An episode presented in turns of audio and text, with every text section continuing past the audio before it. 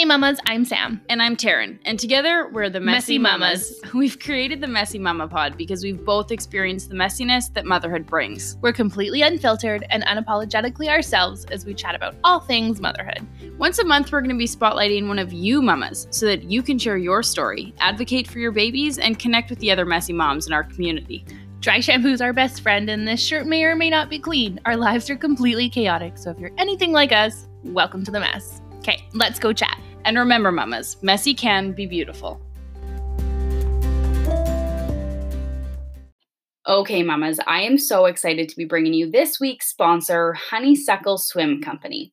I feel like I've been on the hunt for a good, full coverage swimsuit literally since Tate's first summer. I'm the mom that reapplies sunscreen every hour, and I will stop the stroller every 15 seconds if that's what it takes to keep their hats on. Siobhan created Honeysuckle Swim Co. in 2018 after struggling to find her little girl a full coverage suit for their family trip to Mexico. These swimming suits hit absolutely everything that I was looking for, you guys, and what really drew me to them was that the cuteness doesn't compromise the high quality. They are a stretchy, lightweight fabric that are comfy and fast drying, which I think is really important for babies. They have full length sleeves and legs and are a UPF 50, which has been really reassuring. They have an easy access inseam zipper that has made Reese's diaper changes so much easier because there is no struggling to get that wet swimming suit off. They also have really cute hats made out of the same material as their swimming suits, so you can get that high protection, and they have the drawstring that makes them actually stay on their heads. They have a brim and the long neck flap that keeps the sun off of the kiddo's face and the back of their necks. If you want to check them out for yourself, which I highly recommend doing, you can find them on Instagram by searching Honeysuckle Swim Company, where Siobhan does a really great job of showing new prints and matching swimsuit and hat sets. You can also visit their website, honeysuckleswimcompany.com, where they have all of their inventory and they have a list of the small shops that carry them as well. I know I feel way better about my kids being out in the sun this summer and truly cannot recommend these swimming suits enough. Hey, moms, and welcome back to another episode of the Messy Mama Pod. I am so, so excited for this week. Sam, I know you are equally as excited. Um, Mhm. Being in the middle of the pandemic, and we get two guests who are psychologists who are going to talk all about parenting right now. Um, so, thank you guys. We're so excited to have you. We're excited to be here. Let's dive right in. We've been hanging out for a while, so I I'm like we could just keep like talking and laughing and having kind of like a mom's night in would be great. Um but let's dive in. So the first thing that we're going to talk about and we're going to cover a lot in this episode, so it is going to be a juicy one. Um, if you are with us on Instagram, you guys know that um, Chelsea and Caitlin talked about parenting in a pandemic a little bit on our takeaway or our takeover, um, and we're going to kind of get more into those like nitty gritty details and those scenarios. Um, but the first thing that I think is really important that we talk about, and that I know you guys are very, very educated, I guess, I for a lack of better term, is staying connected through a pandemic.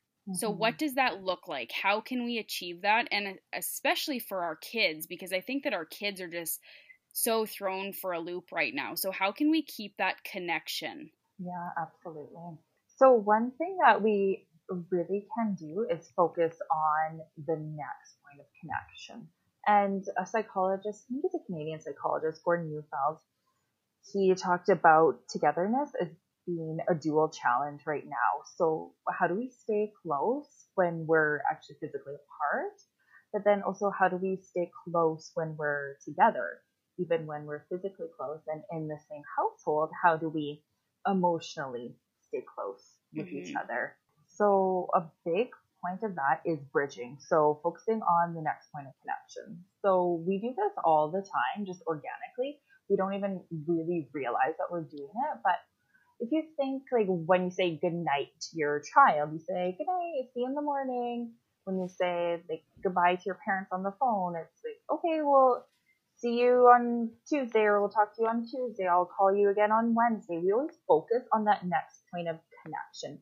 And that's really important for our kids to see that, oh, okay, even when everything is so like abnormal and up in the air, I know I'm going to talk to my grandparents like in two sleeps. I know I'm going to like see my parents when I wake up in the morning. And just really focusing on when are we going to connect with these people the next time. Okay, I love that. Always kind of bringing them back to we will see these people again. And mm-hmm. in terms of, say, something like the kids' activities or daycares. I know for Tate, he is still talking about his friends all the time and he's constantly asking, like, when do I go get to see this friend and when do I get to go play hockey? And for me, I'm kind of at a loss because we don't know.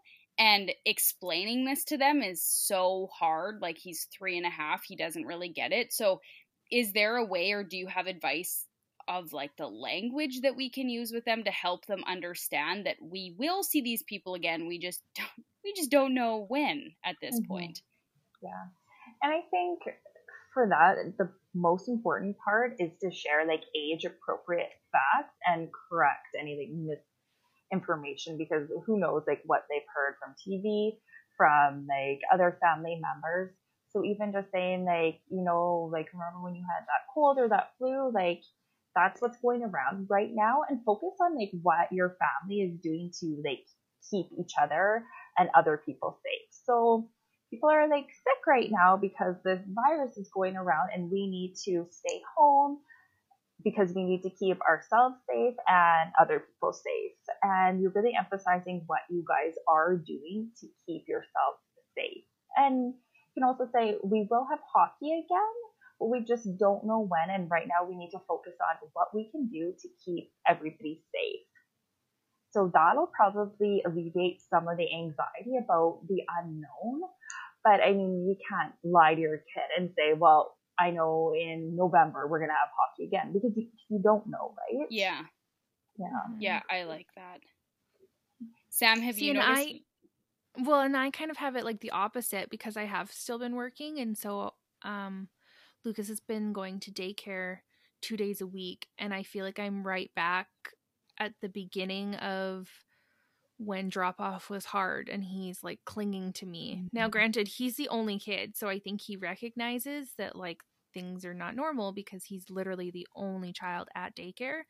But I don't know how to explain to him, like, I'm coming back and and just explaining like what's going on and what you're doing to yeah keep yourself safe to keep everybody else safe and right now all the other kids have to stay home because their moms and dads are working from home and you have to like go to work and work wherever and that's mm-hmm. what you need to do and things will look a little different for now but things will look normal in the future but we just don't know when that's going to be Mm-hmm. But just always focus on that like positive language rather than and what you're doing rather than well I don't know and I don't know how long this thing's gonna last.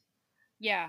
I was actually mm-hmm. just going to like really highlight that how you're really focusing on the positives in it because I think right now with so much uncertainty and I know that it can be very easy for us as adults to be very negative about the situation and they pick up on that. So I really like that focusing on okay, we're staying safe, not necessarily that everyone is sick, but we're yeah. staying safe and we're keeping yeah. you safe and yeah. And it's bringing some control back because everything feels so out of control. And when you're little, when you're three and four, your control over the world is pretty minimal at the best of times. Yeah. So focusing on, okay, this is what we're doing and this is our part and these are all the things that we are really trying hard to do. So bringing that control back to it and it helps them feel like, oh, okay, this is what I'm doing. I have a little bit of control in this situation. Mm, mm. I like that. Mm. Maybe that'll make like I can convince Tate that he's saving the world by washing his hands, and then it won't be a fight every time. yeah, yeah. This is what we're doing because we need to like keep these germs away, and we need to make sure that these germs go down the sink and really focus on that. Like, yeah, this is what we're doing to like help yourself and help like mom and dad and your little sister. So really highlighting that, I think that'll help like shift that. that. mindset. This is kind of off topic, but does that go the same for uh, brushing their teeth? Because boy, is that a struggle. Oh my gosh, I have that struggle with my toddler. He he hates it. He totally hates it. And, and why? but he just like he does it and it's like oh my gosh like you're really not it all. So then I have to do it, and then it's just like no, no, no. That one is is such a struggle. But even yeah, highlighting like you're really getting those germs out of there. You're getting all that yucky yucky mouth stuff out of there. And he, then he like thinks it's funny, right? Yeah. And then he, yeah. Gets, he gets silly, right? because being silly is contagious. If you can get a little silly with their kids, they can't resist. Even if they're melting down and like throwing a tantrum, as soon as you bring in some silliness, it's really, really hard for them to resist easily back with you. I like that. And that Mm. actually really kind of segues into a question that I've had. I know this is a little bit off of what we had planned to talk about, but talking about those tantrums and those meltdowns, because I feel like right now, it's so interesting to me, and I really wish I was a psychologist so that I could be in my child's brain a little bit. Because really, for Tate, like his life hasn't changed a ton. I stay at home with him. We do a lot of the same things, minus going out in public, right? We still go outside. We still go for walks. We still do crafts at this time and puzzles and whatever. But I just feel like Mhm. he's so. It's like he has these really big emotions, and so he is having more tant, not even tantrums, just meltdowns, where he's just all of a sudden he's just sad and he's just going to be sad, or he's you know, we'll be doing a puzzle and he's usually so calm and you can work him through it. But it's like, oh my God, this one damn puzzle piece won't go in and he just explodes. And so Mhm. I just feel like he has these like pent up emotions, but I don't necessarily know. My old strategies of walking him through it just don't seem to be working. So I don't know if you or Chelsea can offer anything into that. Like, how do we help our kids right now work through those really big emotions? Yeah, absolutely. Well, I think I I know Caitlin uses him too, but Dan Siegel is a really great resource for um, parenting the whole brain child. I believe his book is called, and so it's basically it gives you a way to kind of understand that your child's going to be really reactive. Like their brain just isn't developed enough that they can understand their emotions, let alone control them. So um, I know Caitlin uh, you can kind of explain maybe how you talk about it after, but I usually use um, this is our. Um, I usually with kids I'll use it with like their superheroes. So I use like Batman and Joker a lot, like with boys, for example. So they'll say, you know, this is kind of your Joker part of your brain, and sometimes he makes bad decisions and he doesn't do really good things all the time, and he can kind of be reactive and kind of like engage them with that, and that's kind of their kind of emotional part of their brain, their amygdala, their emotion limbic system, and that's where they're kind of going to be reacting from. And then uh, we talk about the Batman part of the brain, and that's the prefrontal cortex, which is um, the front of the brain. And so that area of the brain is where our rational thinking, our decision making, our ability to control ourselves and follow social norms and all that kind of is in there. Um, but if I no, remember correctly, it's not till your mid 20s that that is actually fully developed. So if you think Which of is how long. crazy. hmm Why I did so many dumb things as a teenager? Yeah. It wasn't fully developed. We have a reason. Exactly. So um, you can kind of talk about it with your kids if you want to. I say sometimes is that your mad part of your brain or your angry Mm. part, or there's lots of different language you can use. And Caitlin, you can add in some more to Mhm. that if you'd like. For sure. Um, yeah. Yeah. And I think one big part to remember is that like we can't control our child's big feelings. Like I'm sure everybody can relate to a moment where they've had somebody say to them when you're feeling upset or angry, like, well, just calm down, like, calm down. How does that make you feel? Even more frustrated Yeah. because you're not being heard. Like, no, Mhm. you're not going to calm down because you're not hearing me. You're not listening to me. So one thing that I do, and I actually did this today with Jason, he was melting down. I can't even remember what the hell he was melting down about. But was, I think his shoes. I think it was his shoes. Yeah. There's so silly. many you just lose track. Yeah, I know. Like I have no idea. So what I said, I'm like, oh, you're having some like big feelings here. Like your feelings are really big. And then he's like on the floor kissing his feet. So I just took like a big breath. And then I always use my mantras like every time. I always have to remind myself, okay, he's not trying to give me a hard time. He's having a hard time. And remembering like he's only three, like he has an immature brain. he's having like a really tough time right now, or like whatever mantra pops into my head. That's what I repeat to myself a couple times. And then I say, they, oh, you, you didn't want this. Like, you did not want this. This isn't what you wanted. Like, you were really, really upset. You are so upset. And you have to repeat it like, I don't know, three, four, five, like 60 times. But really, like repeating, like, oh, you're feeling like mad right now. Because number one, you're reflecting to them that, oh, okay, mom is hearing me. Mom is hearing how upset I am. Mm. And you're really just like connecting to the distress. And and you're not going in, you're not like saving the day, you're not like giving in and giving him what what he wants, but you're just really connecting to the emotion and validating that. And it will come down as soon as you can connect, you validate, you will see the emotion come down. And sometimes it works really quickly. Sometimes it takes a long time. But by validating and connecting and getting down on their like eye level, the worst is when you like stand over them and you're like, you need to calm down. But get down. If they're on the floor, get down on the floor with them and just say, you are really mad right now. Mom sees that you are really, really mad and it'll bring that distress and like that anger and that really big emotion down to a level that more manageable. And if it's something where it's a safety concern, you always have to set that boundary. Like, okay, bodies are not for hitting. And if they go to like hit you, because this happens occasionally too, he'll like go to like whack me and say, I'll grab his hand, just say, you know what, bodies aren't for hitting. And we just need to take some big deep breaths and just calm down. And it takes, it'll take three minutes, five minutes, but those big emotions will calm down. That mantra is like such a good reminder mm-hmm. that like it's not about mm-hmm. us, it's about them and how they're yeah. feeling.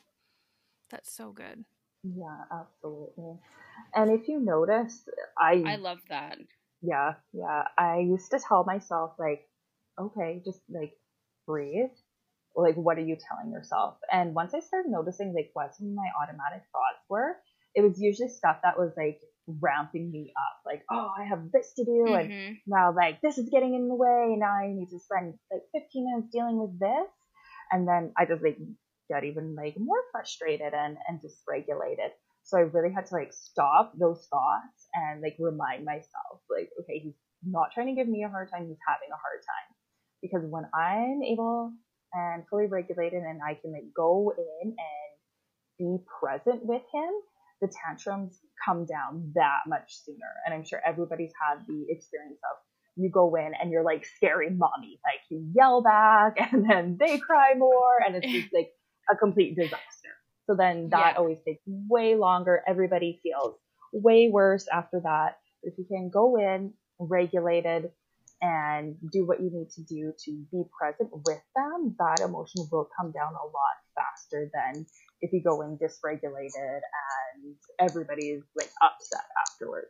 And I feel like that scary mommy does come out, then I mean you can repair. You can always repair. Nobody expects perfection, but yeah, if scary mommy comes out, then it's just it's apologizing, right? It's just saying like, you know what? I'm sorry, yelling is like no way to talk to somebody that you love and mommy will try not to yell in the future. Mm-hmm. Yeah. I love that. And that was something that you talked about in the takeover that you guys did on our Instagram page, which is saved to the highlights. So if you um, are listening to this and you haven't seen that, for sure go and look at it because they were amazing on there too. But something that you really kind of brought forward for me was I need to be regulated before I can help regulate my kids. And so mm-hmm. those mantras, and then also just taking that second to breathe um, yeah, I can think of the biggest fit we've had in a long time again is over a shoe. I don't know what it is with toddlers and shoes but the strap was broken he thought because the velcro was like slightly peeled up. Um, and i was just getting so mad and i realized that i was making the situation so much worse and that it was like me mm-hmm. like needing to get out the door and then i just kind of realized like okay we're in the middle of a pandemic i'm getting out of the door to literally go to the backyard relax. Like it is not that big of a deal. So those Mhm. mantras I want to re-highlight are so huge and reminding ourselves that I really think that like as the parent, it's our job to help our kids through those situations. We need to teach them how to kind of guide through that. So those mantras have been so huge. Yeah, absolutely. A common quote is a dysregulated adult cannot regulate a dysregulated child, and there's so much truth to that. Mm, Because if we can approach it in a place where we are calm, then we're able to help them achieve that calm so much faster. And I mean, everybody has times where they've lost it, and Mhm. it's okay. Ev- Everybody does it, and it's really important not to go to a place of like guilt and shame around that, but just focus on the repair afterwards. Like, if you're like, oh shit, I really shouldn't have like yelled like that, then the most important thing is to apologize to your child. And lots of people actually don't do that. They think they like lose face or something when you apologize to your child, but really it's just modeling that like, okay, Mhm. mom makes mistakes and mom apologizes. And it's really healthy modeling to apologize to your child and then of course follow follow through with the apology as well. Yeah. And not have that but in your apology. That's something I Oh, can't remember mhm. where I just Mhm. read that, but how important it is that when you apologize, you apologize and you're sincere and you're not putting it back on them. Like you're not saying, Yeah. I'm sorry for yelling, but you just were being so slow at putting your shoe on. It's like, I'm Mhm. sorry for yelling. Yeah. That was not kind of mom. yeah yeah that's it just what you're sorry for yeah, and like you said no but if you wouldn't have done this then i wouldn't have had to yell well then Yeah. that's a very insincere apology and it just takes away from like everything that you said prior to that so just say i'm sorry for yelling that was not kind of me i won't do it again or i'll work on using kind words or something to that effect too Yeah. I love that. So one of the things that you had were talking about was hitting.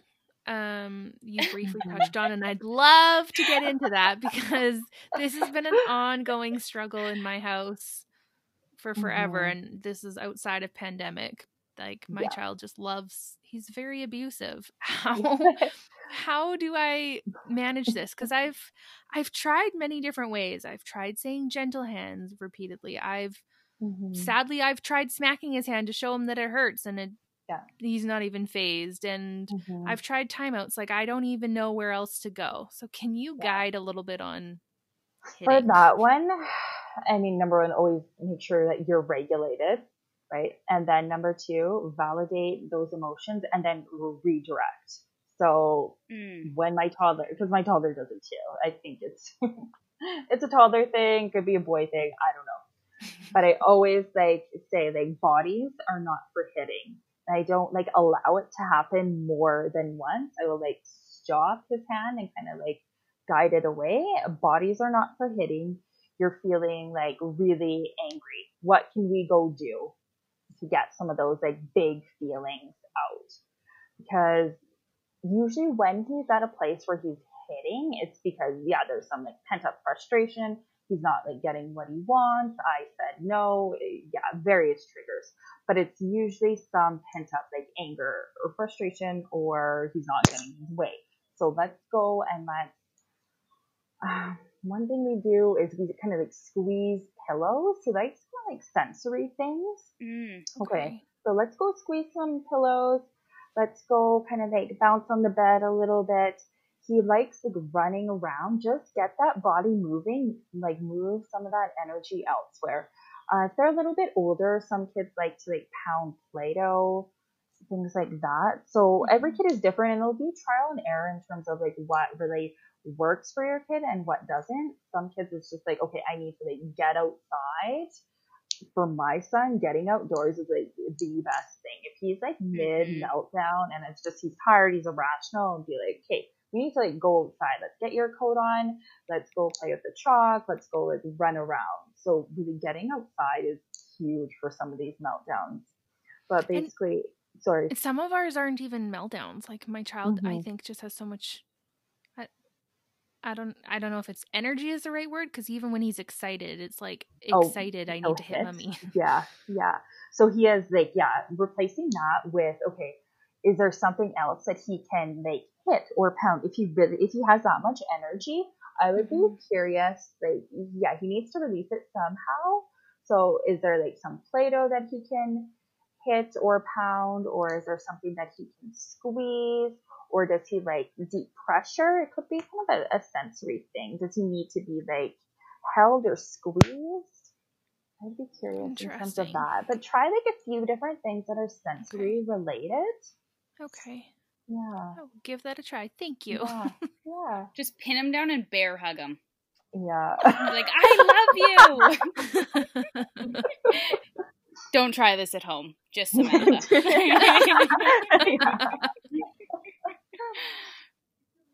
Oh, and another thing, I actually saw this. Um, she's a clinical psychologist out of the States. I mean, Dr. Becky at home, she does some really good stuff. But she does what's called the fill up game. So if her child is like doing whatever, angry, hitting, she'll go to him and be like, Oh, you're trying to tell me that like you're really angry and you're not filled up with like enough attention or enough like love.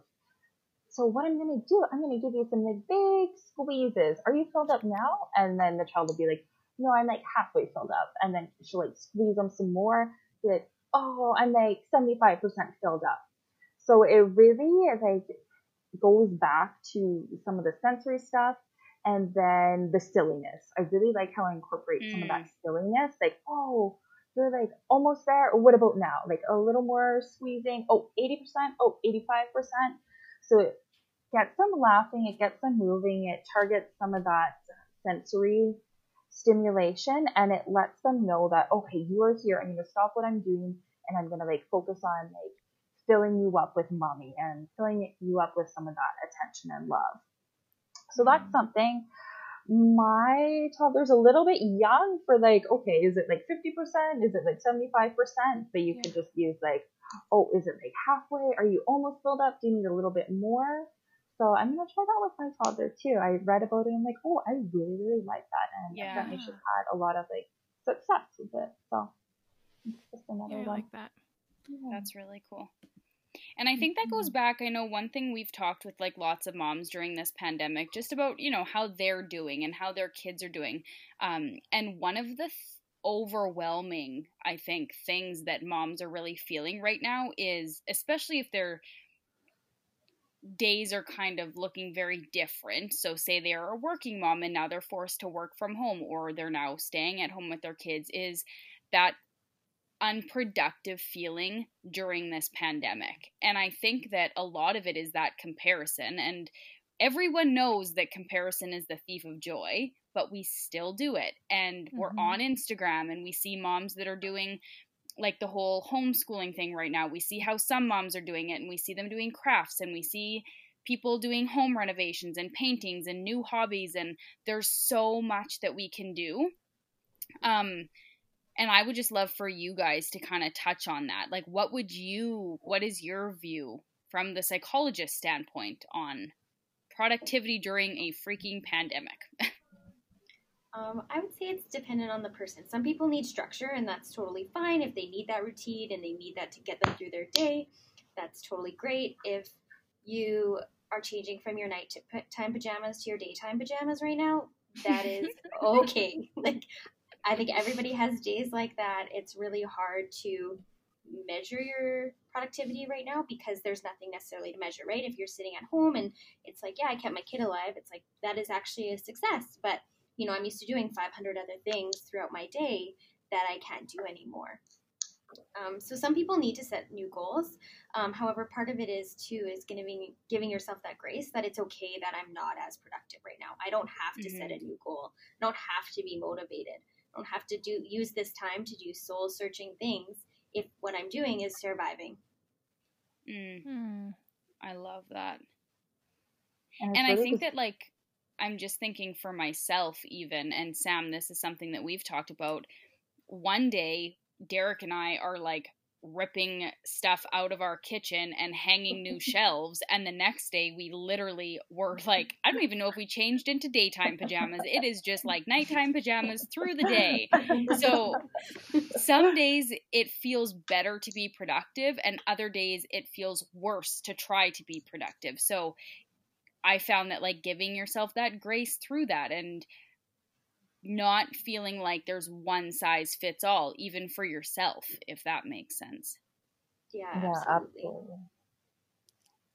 I think ritual. for me, I've seen a thing going around, and it was like, when I get out of this quarantine, I'm gonna have learned this, this, and this, and I'm gonna have all these new hobbies and whatever. And and I'm sitting on the other side of the computer, being like, I'm not gonna come out of this with any new hobbies.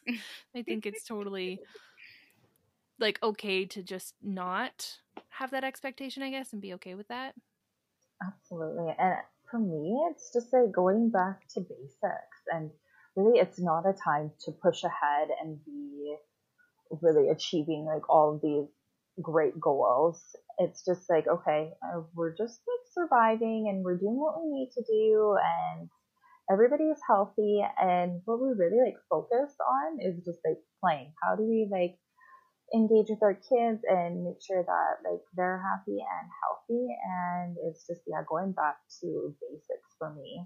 And i mean ritual and structural structure can be an anchor for some people and that's totally fine. But each day is gonna look different. And Karen, that's so funny that you said one day you're like doing home renos and the next is just like a total Netflix binge. I'm like, I can relate to that because today we like cleaned the entire house and the day before that was just, I'm like, what the hell did we even do Saturday? I don't think we did like anything, but that's totally fine. Yeah. And that's totally okay. It's funny how Derek now is at home. He teaches from home. And he's always like, How do you do this all day? Like, from six o'clock when our kids wake up to five o'clock seems like 49 hours. and then once you get into like supper and bedtime routine, all of a sudden it's like midnight. And it's like, where the hell is the day gone? But the first like half of it feels like it was nine months in one day. Ugh. Some days are harder Absolutely. than others, I guess. Yeah. And school is never meant to be like from home. It's like the strangest concept. Like, none of us are homeschooling any kids, but I can just imagine like how odd it feels to have like home, like your place of rest, your place of like safety, place that you like unwind being school and it can mm-hmm. feel like very, very backwards. Like it's almost taking away like your place of sanctuary and solitude. Like yeah. Totally. So I really feel for teachers and students alike. It's it's a tough time. It was so funny the other day. We're really trying to teach Tate that, like, okay, daddy is working. Like, it's actually been I didn't think it would be hard on Tate to have Derek home, but it's really hard on him trying to adjust to, okay, dad is working. Like, you can't be going, you know, he's in meetings and he's on calls with his students. So you can't be running buck naked into that room where he is on a video call. Like, you can't do that. And he looks at me the other day and he's like, I was literally saying that to him. I'm like, no, Tate, like you need to get pants on and you can't just go into daddy's office. Like that's where dad works. And he's like, no, no, mummy, my daddy doesn't work. No, no. just like, well, he does. This just is a little bit weird for you right now. Like, so that's been fun. yeah, absolutely. And we depend on that like predictability. At least I do. Mm-hmm so, and I think we really depend on that predictability. I know at least I do for like the day to day and the routine and the ritual of, okay, like I get up and I get ready and then I leave to work and then I come back at the end of the day and then we have our routine. But when that's thrown off and our routine is totally thrown off, it can be super disorientating for for everybody. And I think that's what really leads to that. Like I don't even know like what day it is. Is it Monday? Is it Saturday? Like it all blends in and it all seems the same. So yeah, it can be really, really disorientating just to have all of that predictability thrown out the window essentially. And especially for our kids. If mm-hmm. it throws us for a loop, just imagine what it does for our kiddos. Yeah.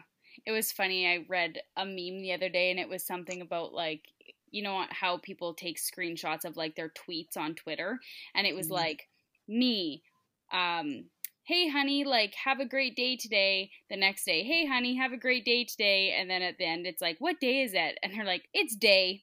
Like they oh, all yeah. just are the same. Like it's everything is literally the same. It's just day.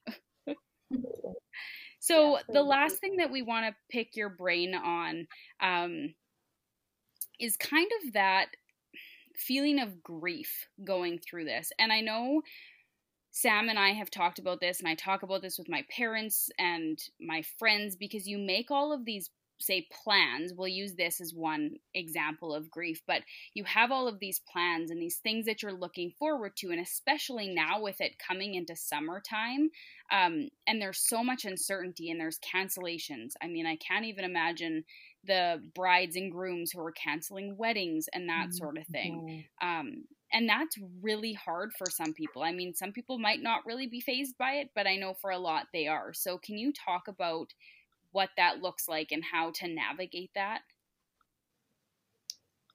Well, grief is going to be really individualized. Like you kind of have to know what you, how you experience it and what emotions come up for you. Um, but it's the couple things that are really common with grief is this feeling of shame and guilt because somebody else has it worse off or i shouldn't be worried about mm-hmm. this because or sad about this because is it really a big deal like should i care about my baby shower or should i care about uh, my barbecue that i was going to throw in the summer or you know those kind of things but just because somebody else has it hard or has it worse doesn't have to negate that you feel sad or you feel loss about what you're mm-hmm. experiencing mm-hmm. i love that yeah. And I think that's I know for me, like for me, it's been. it seems like a small thing because for me, I'm like disappointed. Like the pools probably won't be open, and there's like a water park nearby that we usually take Lucas, and he's actually at a fun age now where he'll enjoy the mm. water park, and I'm like disappointed that like I'm not going to be able to enjoy that this summer. That's hard. It definitely is. And I think we can grieve and feel that our grief is valid because it is. It doesn't matter if you're grieving a wedding or you're grieving just not going to the water park. All grief is valid and people experience grief differently. And we can grieve, but then also acknowledge that, hey, like I'm grateful that my family is still healthy and that mm. None of my loved ones are sick or that I still have a job to provide for my family but it shouldn't take away from the fact that yeah, this is still like crappy that I don't get to experience my son at this age enjoying the water park because that's so valid. That is sad. That sucks. Mm-hmm. mm-hmm. I love that, and I love that reminder that like just because other people are going through things that might seem bigger, it doesn't mean that what you're going it's through not. isn't yeah. still happening. Like hard is hard. Absolutely. No matter what it is. Mm-hmm. I really, really like that. Is there anything else to add in that kind of area? Um, well, there's a couple of things that you can do, like for grief, like managing the feelings itself of, of grief, right? Mm. Like engaging in self care if you can is going to be important. Um, if you like to like envision the future, sometimes like focusing on what you can do once this is over can be helpful. For some people, it's it, it isn't helpful. So don't do it if it's not helpful for you. But that will be a personal choice. Um, but also, like as Caitlin said, consciously focusing on gratitude or hope or celebrating even small successes. Like, no, we don't get to go to the water park, but we got to go walk around our block, and my son had such a great time, and that was just a really great success for me today. And just leaving it at that. You don't have to go too far down the road if you don't want to. Mm-hmm. Right. Mm-hmm. Oh, I really like that. I think this is going to be really helpful for a lot of mamas out there who are feeling stuck in this time mm-hmm. right now when mm-hmm. you know nothing mm-hmm. is normal. So I'm so grateful that you guys came on and shared. Is there anything else that you guys want to add? One quick thing that came up during our takeover uh, was independent play and okay, oh, how yes. do I get my child to independently play? Please, because, yes. And I know even for myself, it's like, mom, come do this, mom, come do that. And I'm like, oh my gosh, can I like sit and drink my coffee for like three minutes? Please. I am so glad you remembered this. Yes. Yeah, Enlighten us. Yeah. So one thing is having like a defined like space that okay, this is kind of our play space because we have uh, two floors in our house and we have a space in the basement and then space in the upstairs that are like okay, this is the yes space. This is where like where the playing happens because often we would find my son would start to like like play in the kitchen when the stove was going on and then all of a sudden mm. it's like no you can't be here and then that would be another tantrum so always finding that okay yes space and rotating toys is really huge that's something that i've been doing recently and i'm like oh my gosh the power of rotating toys and not having like a crap load of toys out at the same time is, is huge. And even having three to four toys out that you've changed weekly will really help engage your child in like, oh yeah, I remember this. And then all of a sudden they're off like engaging with this toy and mm-hmm. not really needing like your attention. And also simple toys are way more effective at engaging that imagination than some of the more active toys. So like electronics, any of those like V-Tech toys that light mm-hmm. up and are just like singing and lights and everything. They don't really activate the imagination because they do everything for the child, right? You press a button and all of a sudden like the lights are flashing, it's singing, and it doesn't really require like that much from the child. So really, the simpler the toy, the better it is for engaging them and for having them to kind of like create scenarios and activate their imagination. And okay, how do I want to play with this? So those are some tips just to help encourage that independent play. And then I also really like, like that. Yeah, yeah. And then standing back too and just letting them do their thing. I know some parents have like a more difficult time with this than others, but really resist the urge to like go in and like if they're building this tower and like you see it's gonna fall, really resist the urge to like go in and do like anything for them. Mm. Just really encourage that. Like, oh, where do you think that block should go? I'm really curious. Like, where do you think that block should go? And if they're like, no, mom, I want you to do it. Oh, you, you really want my help? well, I'm curious. I want to know like where you think it should go. So rather than doing it for them and jumping in, because sometimes it's just easier just to like go do it for them. Yeah. Reflecting back, like where do you think that block should go? Oh, you think it should go there. So lots of reflecting back. And if you can think of um, one thing that has come up with my child is, I can't do it. I can't do it. You do it. And I'm just like, where the heck did this, like, mm-hmm. I can't do it come from? Mm-hmm. So one thing, and it's a funny story about my husband. He probably won't be thrilled I shared this, but it's so whatever. So my Please son was, yeah, my son was outside with the sidewalk chalk, and he was like drawing. Uh, I think it was Sophie the Giraffe, and he drew that, and then he's like, "Daddy, draw Marshall," and then Trevor's like, "I can't. That's too hard." And I'm like, yeah. That's everything we don't want him to say. no, I'm like, just just draw it. And then Jason's like, Mommy, you draw Marshall. And then I'm like, okay. And then I drew it, and he's like, that's not Marshall. Like, oh, Mommy tried really hard to yeah. draw Marshall. and then all of a sudden, he was like doing it by himself. So that's if, so funny. If they have that whole like I can't do it, you can like do it with them and then like model that like, oh, this is hard for you. It's kind of hard for mommy too. Let's try it together. Mm. So I guess the lesson in that is to not be like, I can't do that. Yeah. That's too hard. but just do it with them. Right. Yeah. So, and really teaching yeah. too that like it doesn't have to be perfect, but if you work yeah. hard at it, they'll get it. exactly.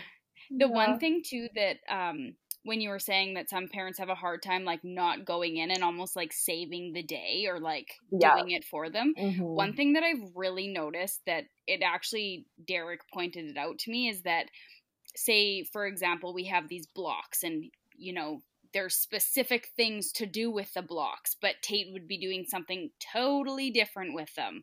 And I would be like, well, mm-hmm. nobody, like, you're supposed to build a tower. And he's like, you know, having a sword fight with them. I was trying to tell him how to imaginatively play. And Derek was just like, who cares? Like, mm-hmm. if he's having Absolutely. a sword fight with yeah dog and the block. Like he's playing, right? So Absolutely. on one hand, I was kind of not complaining, but being like, how do I get him to be more independent? And then I was trying to tell him what his imagination should and shouldn't do. So that was like a really big realization. And now yeah. about three quarters of the time I don't actually know what he's playing. And he'll be like, Mummy, come play Space Dog with me. And then he just bosses me around and tells me what to do because I'm like, this isn't an actual game. But he's doing it and he's loving it. So I should not it. complain. Absolutely, yeah. You highlighted that it's also important for parents, even if they don't have maybe a lot of time to always be fully engaged, just in some moments throughout the day, practice quality over mm. quantity. So you can play with them all mm-hmm. day, but like be on your phone or be doing 50 other tasks. Where yeah. if you're like quality, t- spending quality time with them and fully engage with them, it can help foster them to be independent when they play too.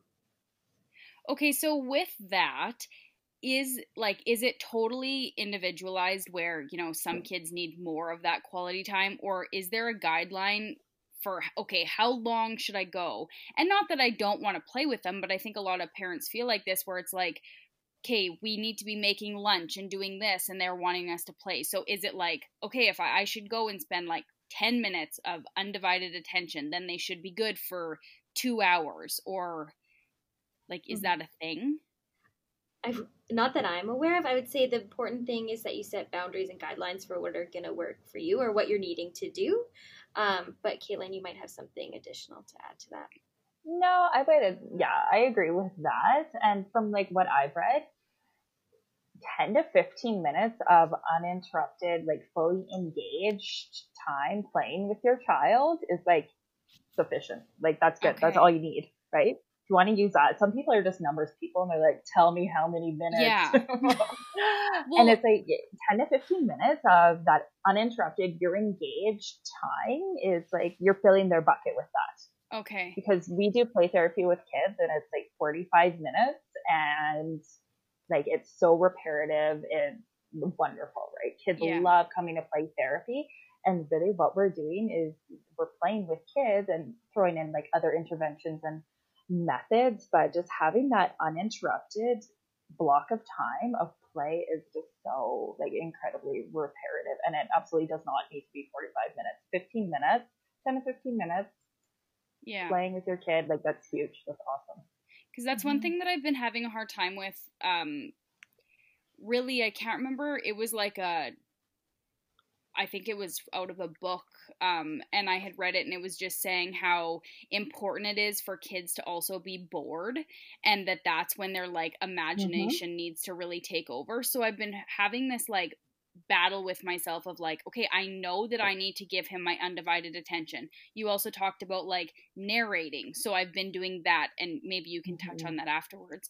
Um, but it's yeah. like, how long do I have to do that? And then when is it okay for me to say, okay, nobody, it's time that you go and play. And then he just, you know, he's, mommy, will you come play? Dad, will you come play? So it's trying to find that balance is really hard because I want him to know that we're there and we care and we want to play with him, but okay, you also need to go mm-hmm. and let mom cook supper.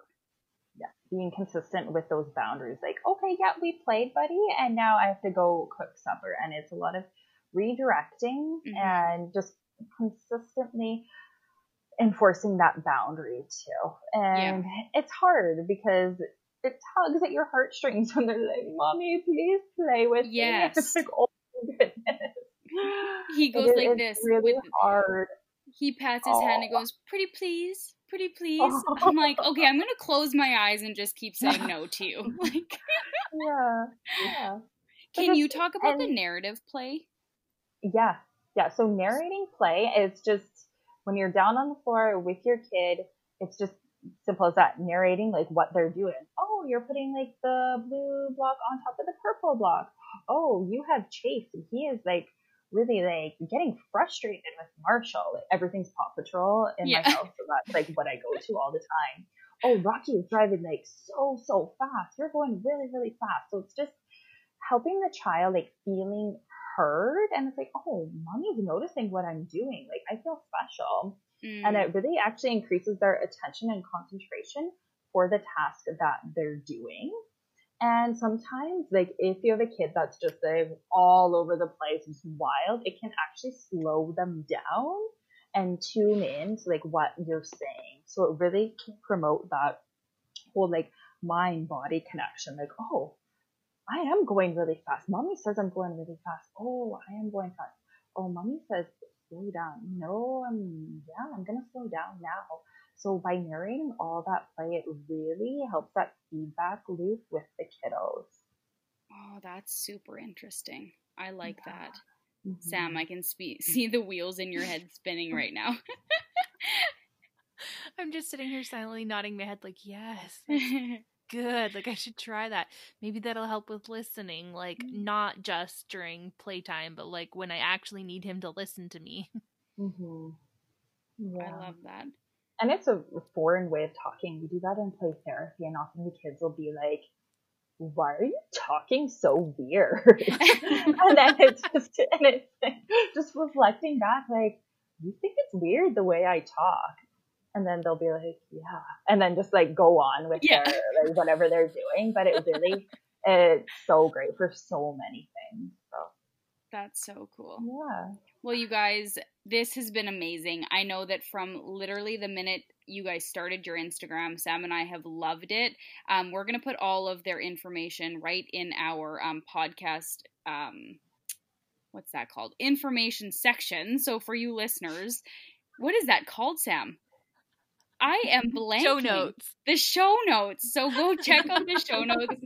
Um, you can follow them on Mama Psychologists on Instagram, and they put a ton of really incredible content out. Um, and they did do a takeover on our page a couple weeks ago that we have in a highlight bubble, so you guys can go check that out. But thank you, Chelsea and Caitlin, so much for being here. This has been so fun and so informative, and I just feel like tomorrow's going to be a good day. I'm going to be a good yeah. parent tomorrow. And you know what? If it doesn't happen, then that's okay too. You can always restart. Exactly. Just repair and restart. Every day is a new day. Yeah. Yeah. Every hour. yeah, yeah, yeah absolutely. After this 10 minutes are going to be better than the last 10 minutes. That's so true. Okay, well, come hang out with us on our Instagram page at the Messy Mama Pod, and we will see you back here next Wednesday.